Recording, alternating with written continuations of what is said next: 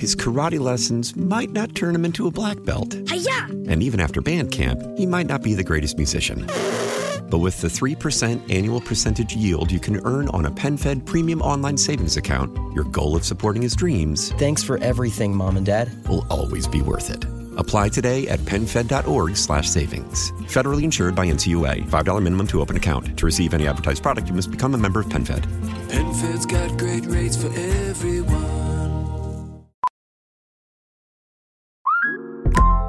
Listen up. I won't sugarcoat it. This is the longest cold, flu, and allergy season we've ever seen, but we're not alone. We've got Instacart. Sure, you may be a coughing snot faucet who just wants mommy, but you're not giving up.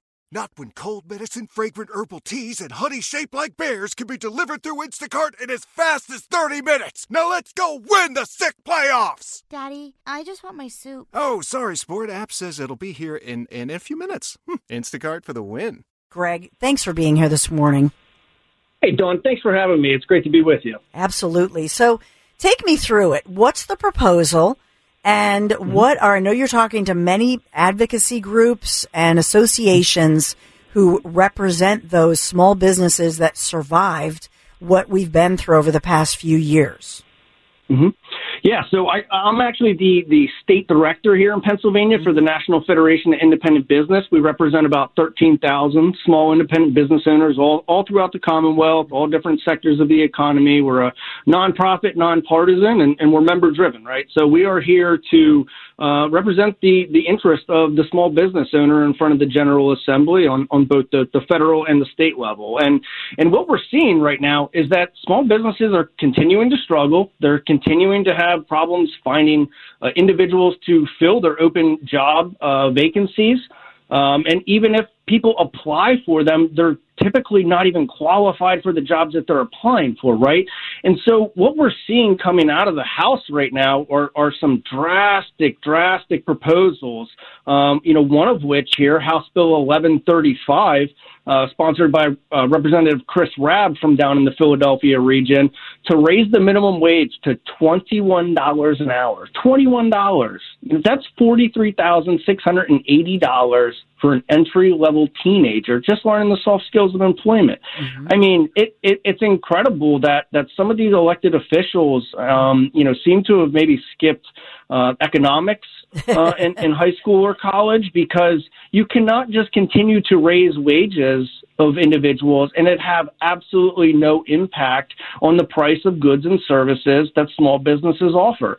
It's incredible. And, and I think it's truly disingenuous on, on behalf of uh, Representative Rabb because if you look at his proposal, I think he tricked 34 of his other colleagues in signing on to this bill, quite honestly, because he mentions that he's going to reintroduce House Bill 15 from last session. Well, you go back and you look at House Bill 15 from last session, and he appropriately named it House Bill 15 because it called for a $15 minimum wage.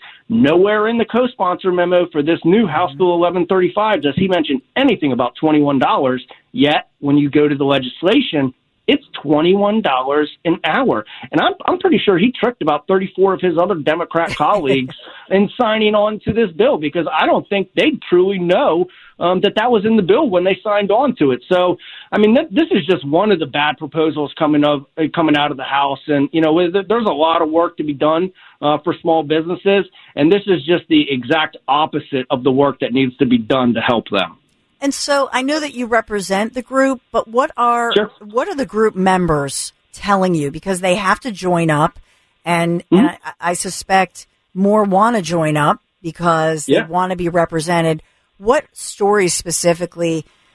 Just share with me. You know, when you get those Sure. calls, or when your when your association gets those calls, what Yeah, what yeah. are they sharing as far? Because what I'm hearing, you know, here in Philadelphia and the surrounding communities, I talked to a woman who runs a, a family farm in Montgomery County.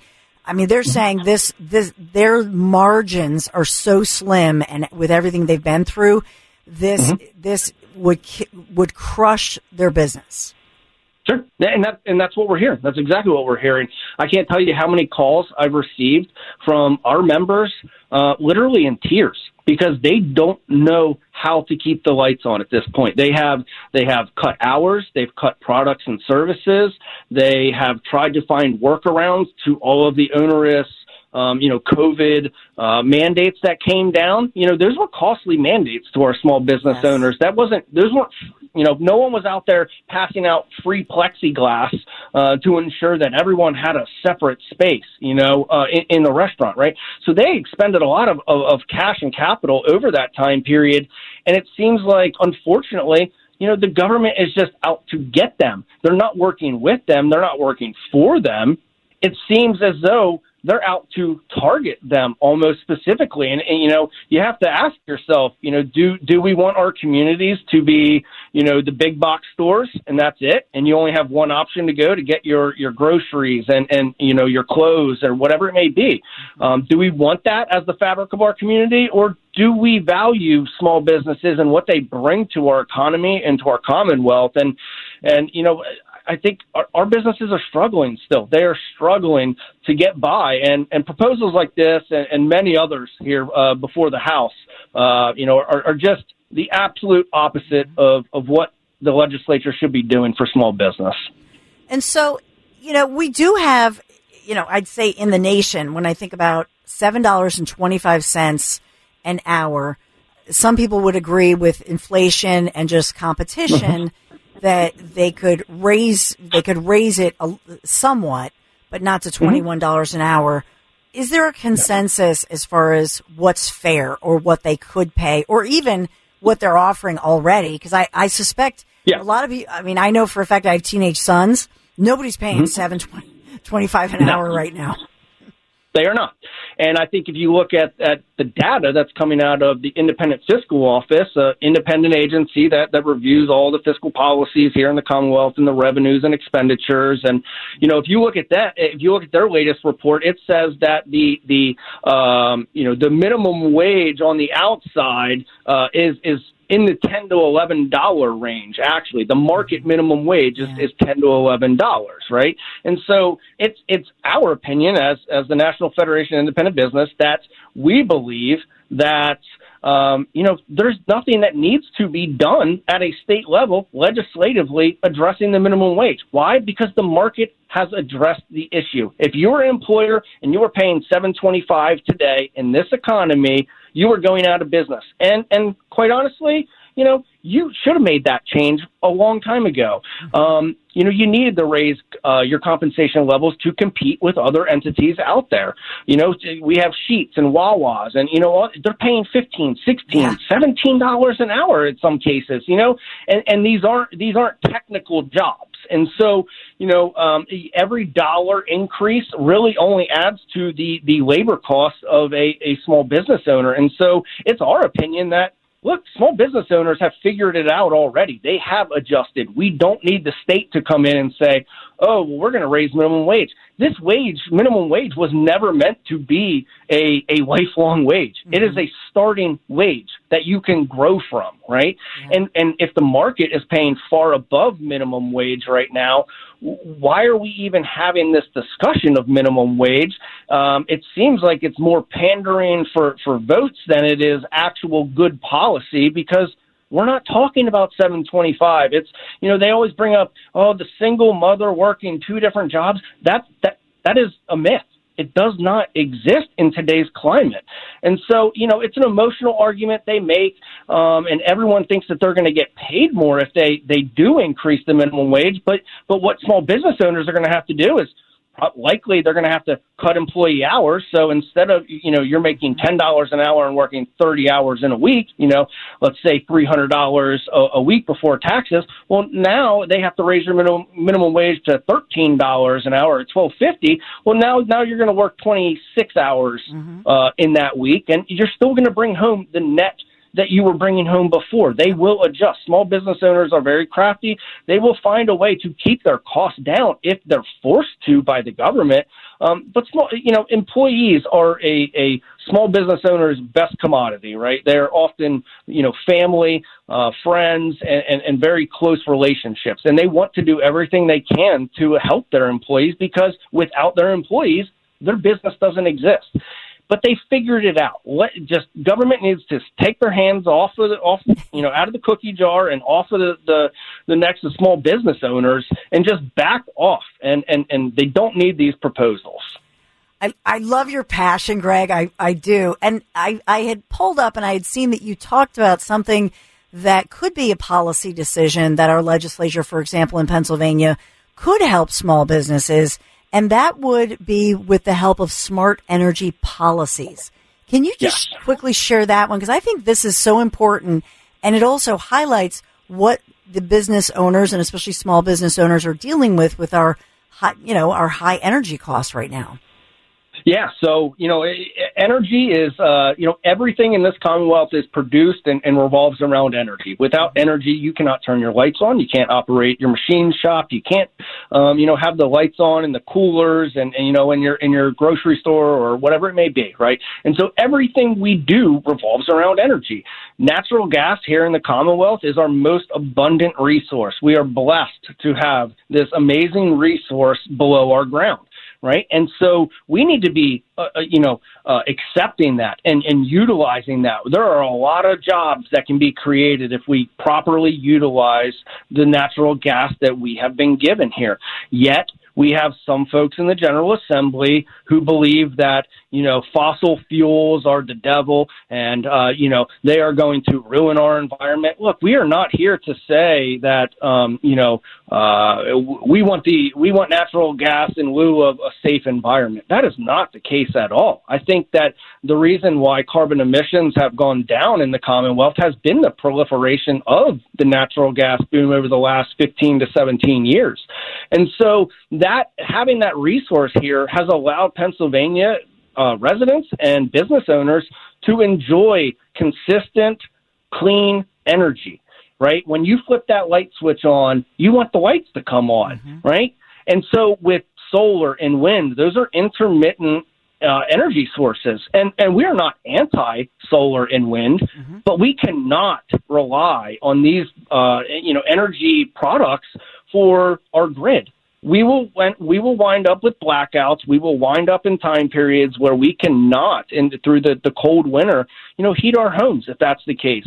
Uh, with with coal, with natural gas, these are consistent consistent products that uh, have really helped our small businesses grow here and, and keeping the price of energy down. But you know, when you have former Governor Wolf who, you know, wanted to enter us into RGGI, uh, the Regional Greenhouse Gas Initiative, yep. you know, With look, if this governors. goes through, yeah, yeah, and, and and if this goes through in the courts, uh, you know, look, everybody's looking at about a thirty percent increase on their bills.